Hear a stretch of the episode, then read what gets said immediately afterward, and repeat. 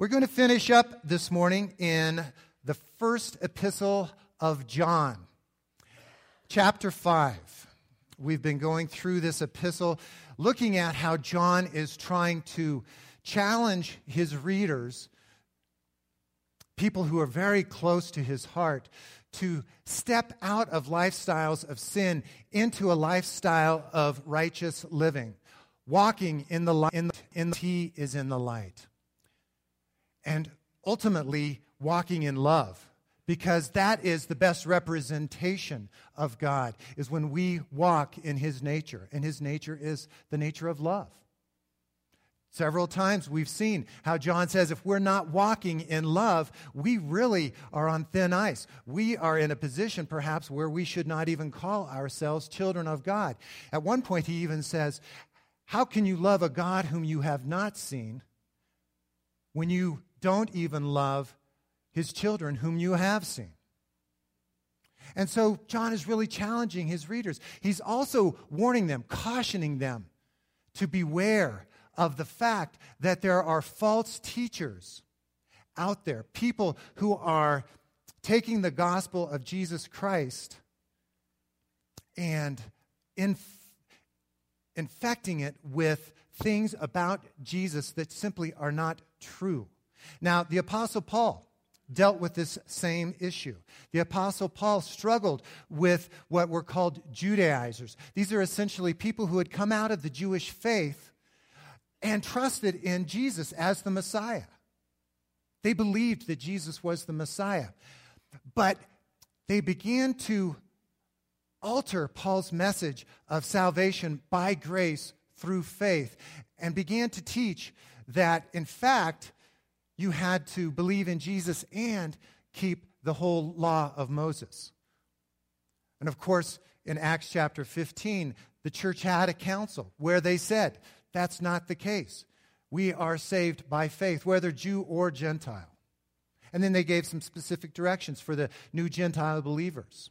John is dealing with some false teaching that is a little bit different. It focuses more on the person of Jesus Christ. And we'll talk about that a little bit this morning. But it's very interesting to, to me, even today, that there are many cults out there that utilize the name of Jesus Christ. In fact, they will utilize a version of the Bible that they have altered to fit their doctrines about who Jesus Christ is the New World Translation, the Jehovah's Witnesses in John chapter 1. The Jehovah's Witnesses say, In the beginning was the Word, and the Word was with God, and the Word was a God. Very small little thing in the Jehovah's Witnesses Bible, but it makes a huge difference about who Jesus is. And that's what John is addressing here. And as I said, we'll talk about that a little bit. This message is titled Faith Working Through Love. And I got that title out of the epistle to the Galatians. Paul the Apostle is addressing this issue of Judaizing, taking the gospel and, and, and infecting it with the law. And he says, For through the Spirit we eagerly await by faith the righteousness for which we hope. So we wait for that uh, righteousness through the Spirit by faith. For in Christ Jesus, neither circumcision nor uncircumcision has any value whatsoever. The only thing that counts is faith expressing itself through love. Now, that's a pretty strong statement, but the Apostle Paul is very unequivocally telling his readers nothing matters. Whether you're circumcised, whether you're uncircumcised, whether you were born a Jew, born a Gentile,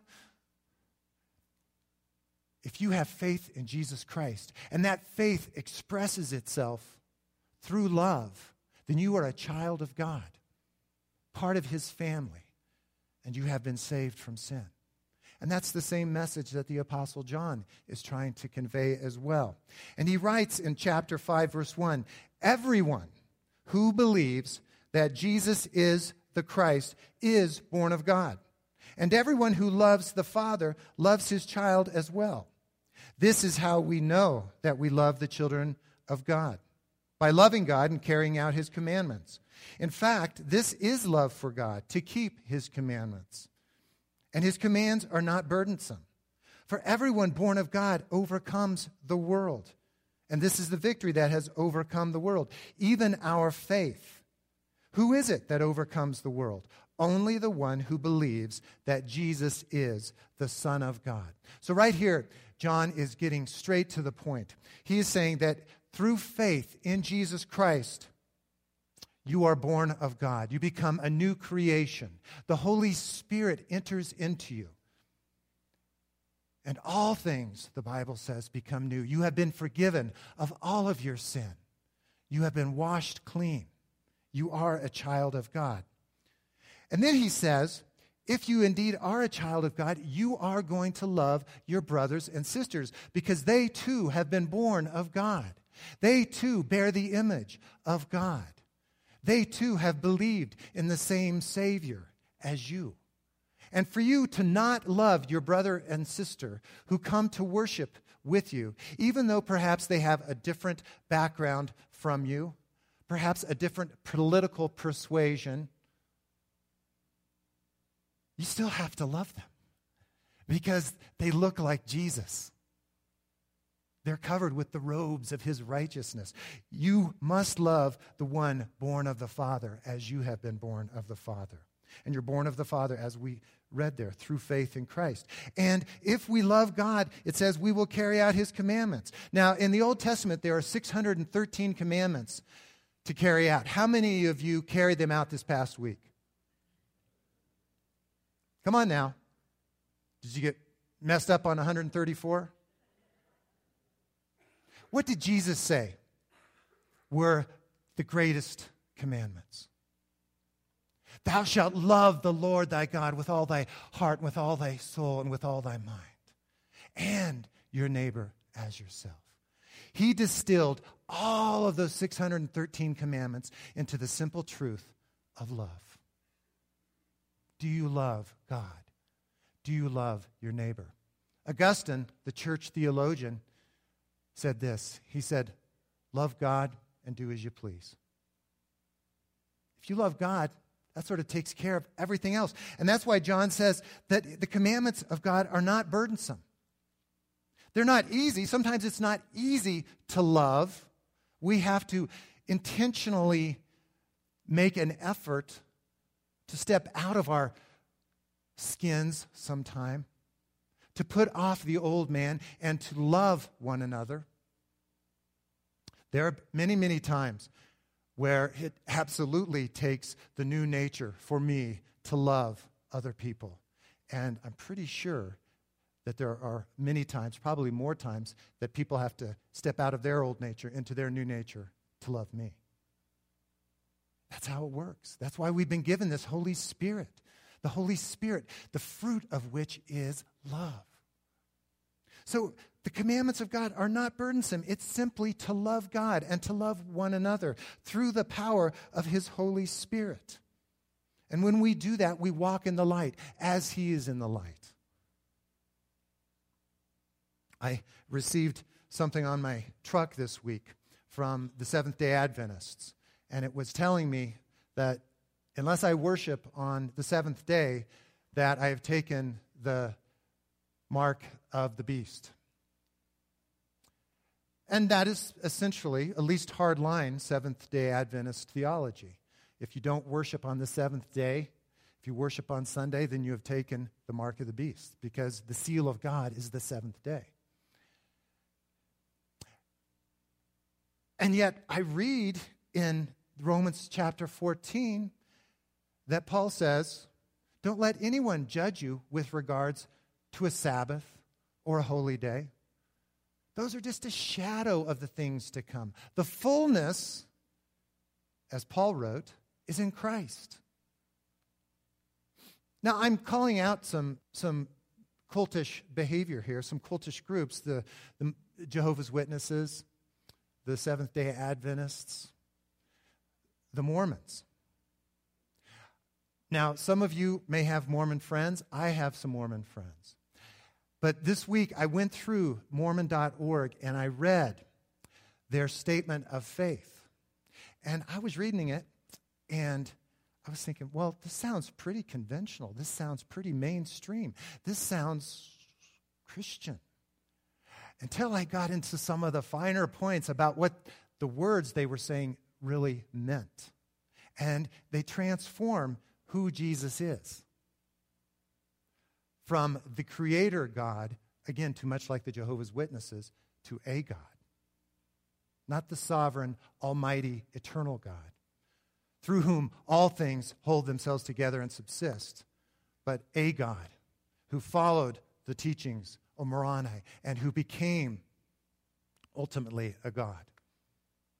Same is true of who they call the Father. So it's not that I'm trying to trash these guys. It's simply that I'm trying to, as John was to his readers, warn you that there are dangers out there that use the name of Jesus Christ that are poison.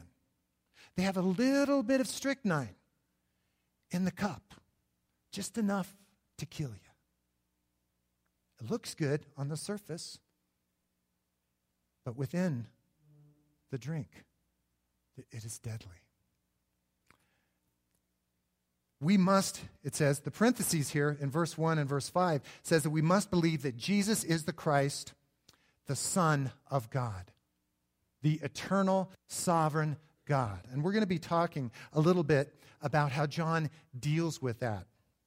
Verse 6, he writes, This is the one who came by water and blood, Jesus Christ. He did not come by water only, but by water and blood.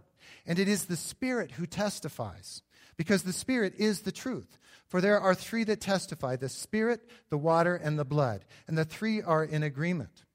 We accept human testimony but God's testimony is greater because it is the testimony of God, which he has given about his Son. Whoever believes in the Son of God accepts this testimony. Whoever does not believe God has made him out to be a liar because they have not believed the testimony God has given about his Son.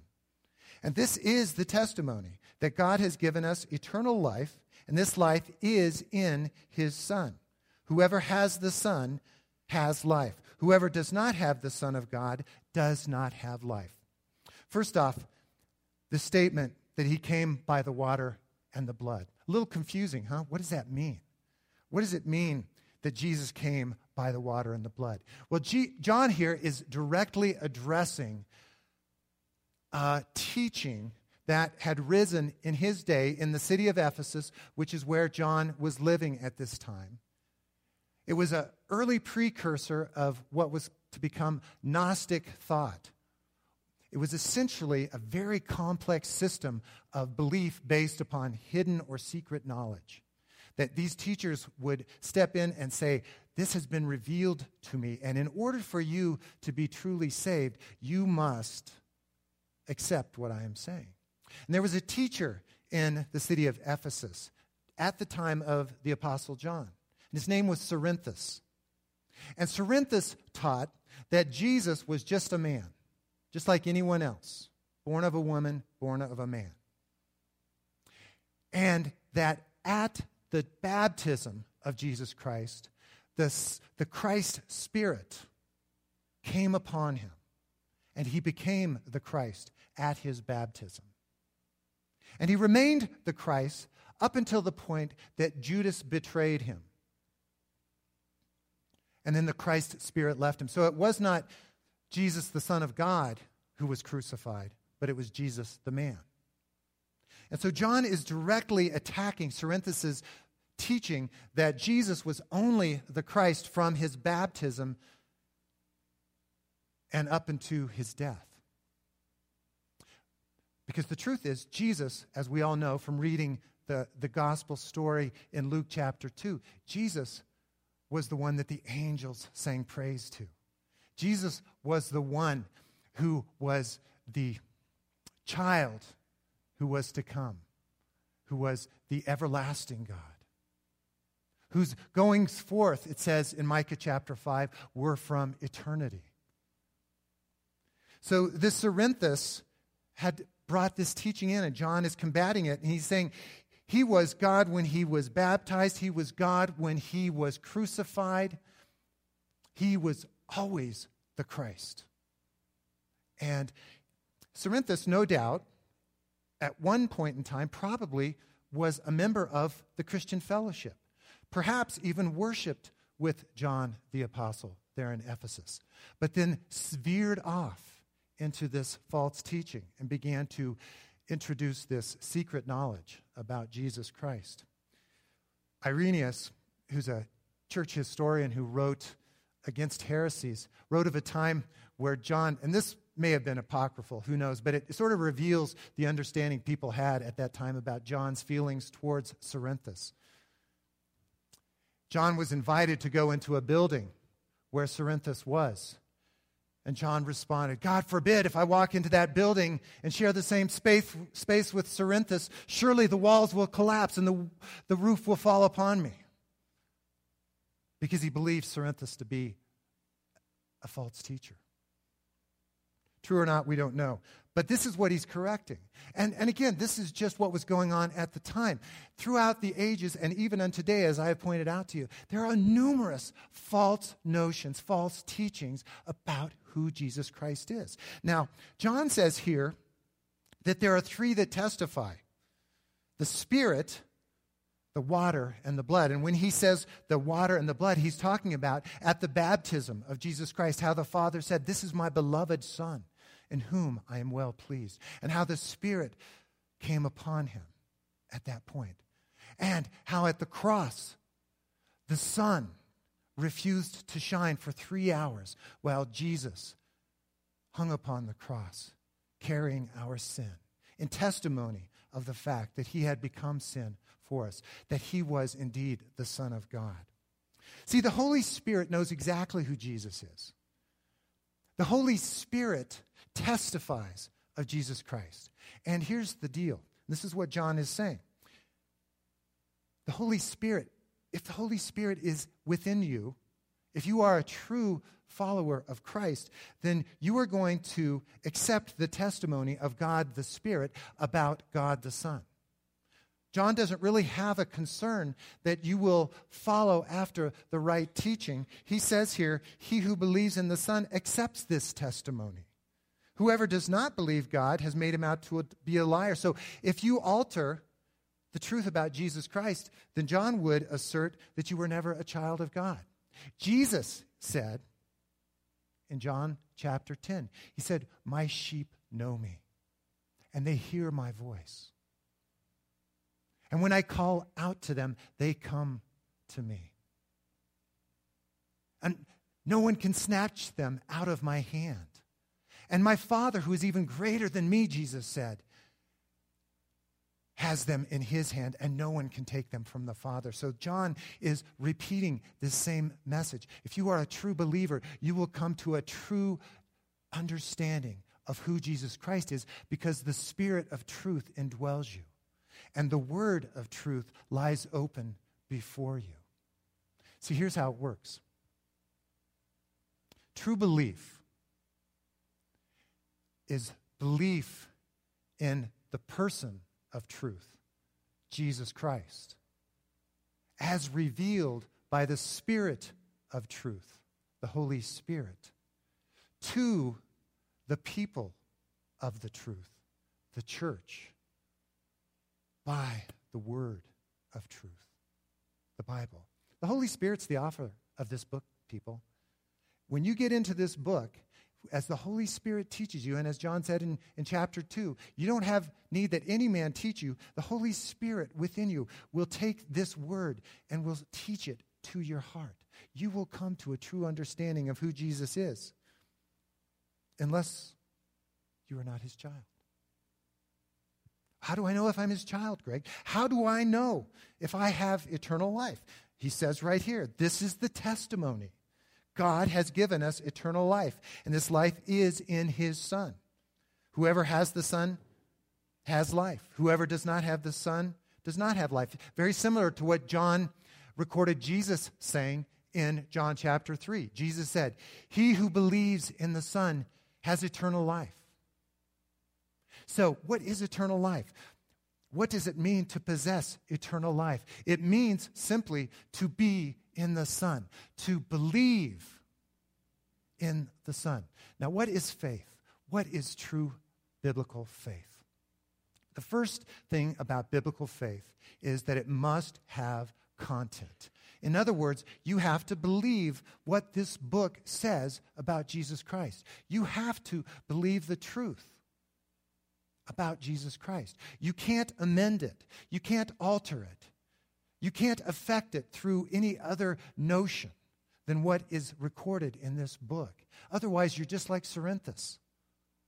You're just thrusting on to Jesus a belief about who he is that does not come from the Spirit of God. So you must have true content.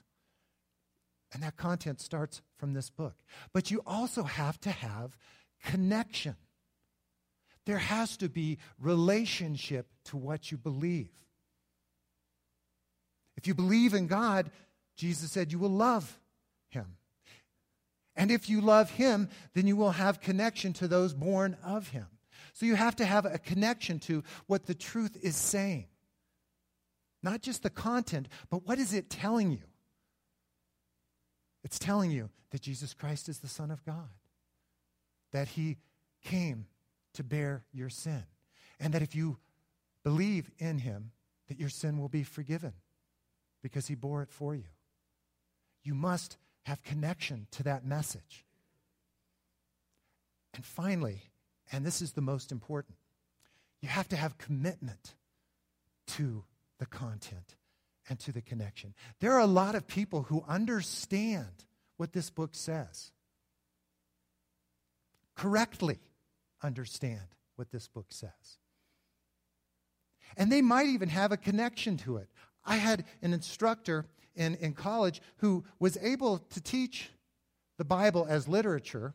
That was the class I was in, the Bible as literature. He was a, actually an excellent teacher. He had a connection to what the Bible's message was. But he wasn't committed to it. He was not a believer. See, you can't just believe things about Jesus and be saved. You have to believe in him. Right now, I have tendonitis in my right elbow. And I have this anti inflammatory pill that it says on the labeling that if I take it, it will help with my tendonitis. So, there's the message. Take this, and it will assist with the inflammation of your tendonitis. Okay, good content. I'm connected to it. I'm reading it. I understand that it's telling me to take one of these pills, no more than three a day, and the inflammation will begin to wear off. But you know what? It's been sitting on my table in front of the place that I eat breakfast for the past two weeks, and I haven't taken it until just yesterday. My arm, oh man, elbow hurts. Ouch. Yeah, I got to start taking that anti inflammatory pill that's sitting right in front of me every morning. That's the commitment that I'm talking about. You have to commit your life to Jesus Christ. You have to take action with your life in order to make that faith come alive. That's the same thing that James said. He said, faith without works, being by itself, is dead. The demons believe the content. The demons have a connection to who Jesus is. They recognized him on his earthly ministry. You are the Son of God. Don't send us to the place of torment before it's time. But the Jesus or the demons were not committed to him. They rebelled against him. That is true biblical faith. Connecting content, connection, and commitment to Jesus Christ. John says, I write these things to you who believe in the name of the Son of God so that you may know that you have eternal life. This is the confidence that we have in approaching God. That if we ask anything according to His will, He hears us. And if we know that He hears us, whatever we ask, we know that we have what we asked of Him. It is God's will that none perish, that all come to the knowledge of the truth and are saved. That, unfortunately, is not what is happening in the world, is it? But that is God's will. And if we ask anything according to his will, he will hear us. So if we repent of our sin, if we confess our need for Jesus, if we recognize the content of the message, connect to it, and commit to it, then we will receive what we have asked of him. And indeed, what we ask of him is eternal life, relationship with him. I had some Jehovah's Witnesses come to me one time, knock on my door, and begin to speak to me about their message.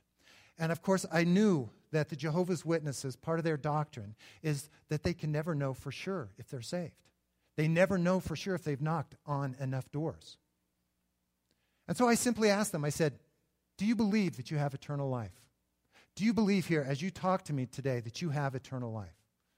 And they said, Well, no, we can't know. And I said, Well, that's interesting. And I took them to this verse and it says, Because I know that I have eternal life. And yet, here you are trying to convince me to follow after you, and you don't have a clue about whether or not you have eternal life. What's the problem with this picture?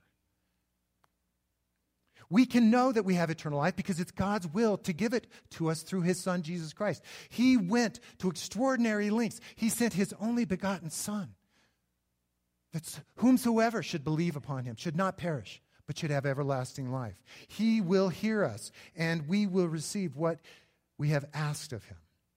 Now, if you see a brother or sister commit a sin that does not lead to death, you should pray, and God will give them life. I refer to those whose sin does not lead to death. That is to say, people who have yet to hear the message of Jesus Christ, or people who have yet to make a decision about Jesus Christ.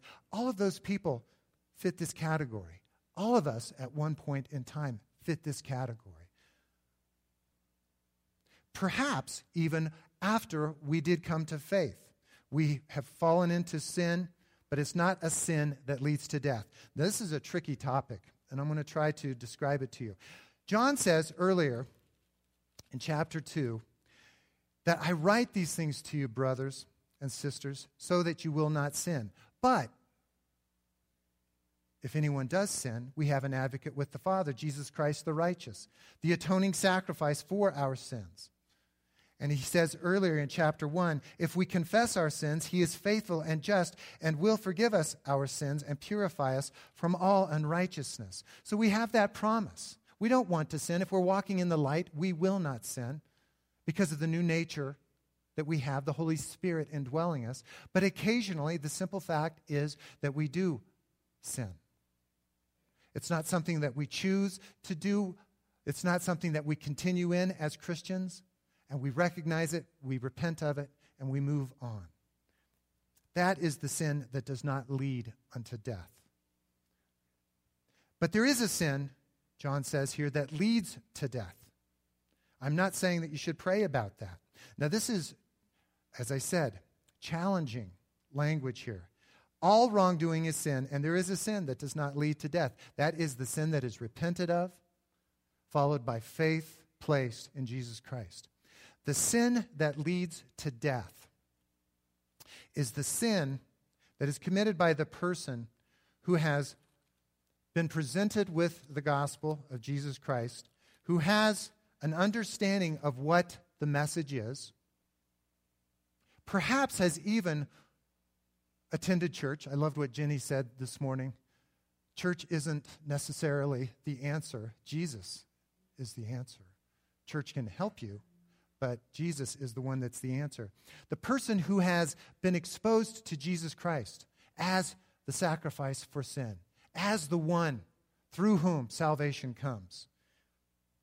The writer to Hebrews says this It is impossible for those who have once been enlightened, who have tasted the heavenly gift, who have shared in the Holy Spirit, and who have tasted the goodness of the Word of God and the powers of the coming age, who have fallen away to be brought back to repentance. In other words, people, this is as good as it gets.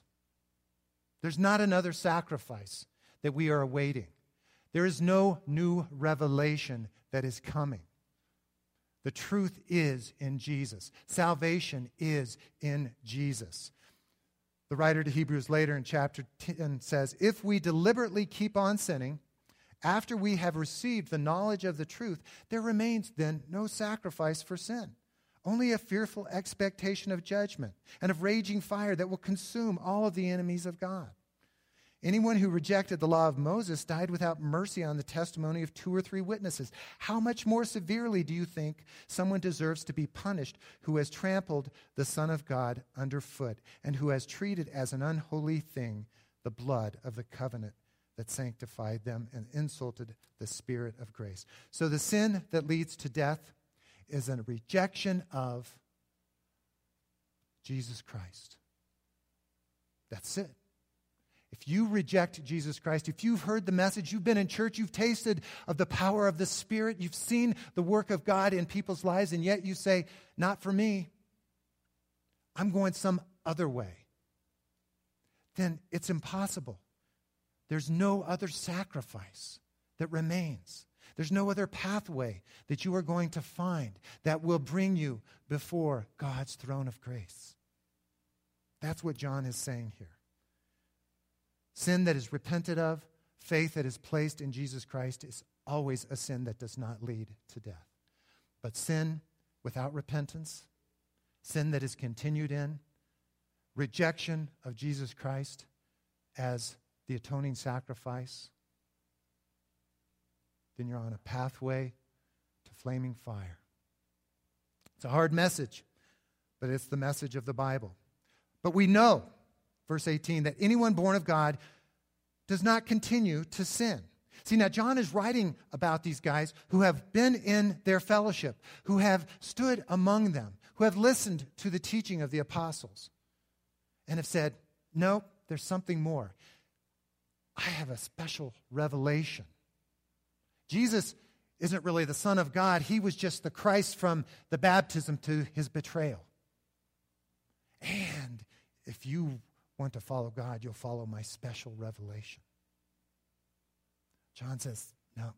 If you're truly born of God, you will not continue to sin. That is, to reject Jesus Christ. The one who is born of God is kept safe, and the evil one cannot harm them. In other words, you will not be deceived. The Holy Spirit will lead you to the truth because He is the Spirit of truth. We know that we are the children of God and that the whole world is under the control of the evil one, but we know also that the Son of God has come and has given us understanding so that we may know Him who is true. Don't be concerned. Have you ever heard someone say, I'm concerned I committed the sin against the Holy Spirit and I can never be forgiven? Have you ever heard someone say that? I've dealt with a lot of people who are under that condemnation. It's so sad because the truth is so simple. If you trust in Jesus Christ, the Son of God, you are a child of God. And the Holy Spirit of God will lead you to understanding of Him, of who Jesus is. And you can trust that the Holy Spirit will be faithful to truly reveal Jesus to you. And we are in him who is true by being in his Son, Jesus Christ, who is the true God and eternal life. So it's, it's simple. But Satan, the deceiver, and unfortunate souls who are led astray by him will take you away from the simple, simple path of faith in Jesus Christ and what he has done. Who has overcome the world? John asks. Is it not those who have trusted in Jesus Christ? Now, get this. Understand this. If you don't get anything else I say, this is what I want you to understand.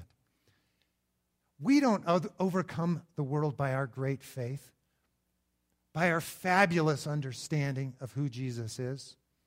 We overcome the world by being in him. Jesus said, John 16 33, take courage. In the world, you will have tribulation, but I have overcome the world. And if you are in Jesus Christ this morning, you have overcome the world as well by your faith in him. You stand in the position of an overcomer. And I'm going to read this for you just because it's good stuff. I wasn't planning on doing this, but I got to finish with this. What then shall we say in response to these things? If God is for us, who can be against us? He who did not spare his own son, but gave him up for us all, how will he not also, along with him, graciously give us all things? Who will bring any charge against those whom God has chosen? It is God who justifies. Who then is the one who condemns? No one. Christ Jesus, who died, more than that, who was raised to life, is sitting at the right hand of God, interceding for us. Who shall separate us from the love of God in Christ? Shall trouble, hardship, persecution, famine, nakedness, danger, or sword? As it is written, For your sake we face death all day long, and were considered as sheep to be slaughtered. No! In all of these things, we have become more than conquerors through him who loved us. And I am convinced that neither death, nor life, nor angels, nor demons, nor the present, nor the future, nor powers, nor height, nor depth, nor anything else in creation will be able to separate us from the love of God that is in Christ Jesus. Woohoo! We win because of Him. Heavenly Father, we thank you for the great gospel of Jesus Christ and the love that is revealed to us through him and by the Holy Spirit that is in each one of us. Lord God, I pray that that love unleashes itself in our lives, that we would begin to walk in the light as He is in the light, that we would begin to love you in a new and a fresh and a vibrant way, and that we would also love those born of you, our brothers and sisters, those who walk alongside of us, Lord, and that you would, as you have promised in this passage of Scripture. Keep us from the evil one and give us the victory in Christ. In his name we pray. Amen. Let's go ahead and rise up. We're going to close uh, with a responsive hymn, hymn number 500 Spirit of God, descend.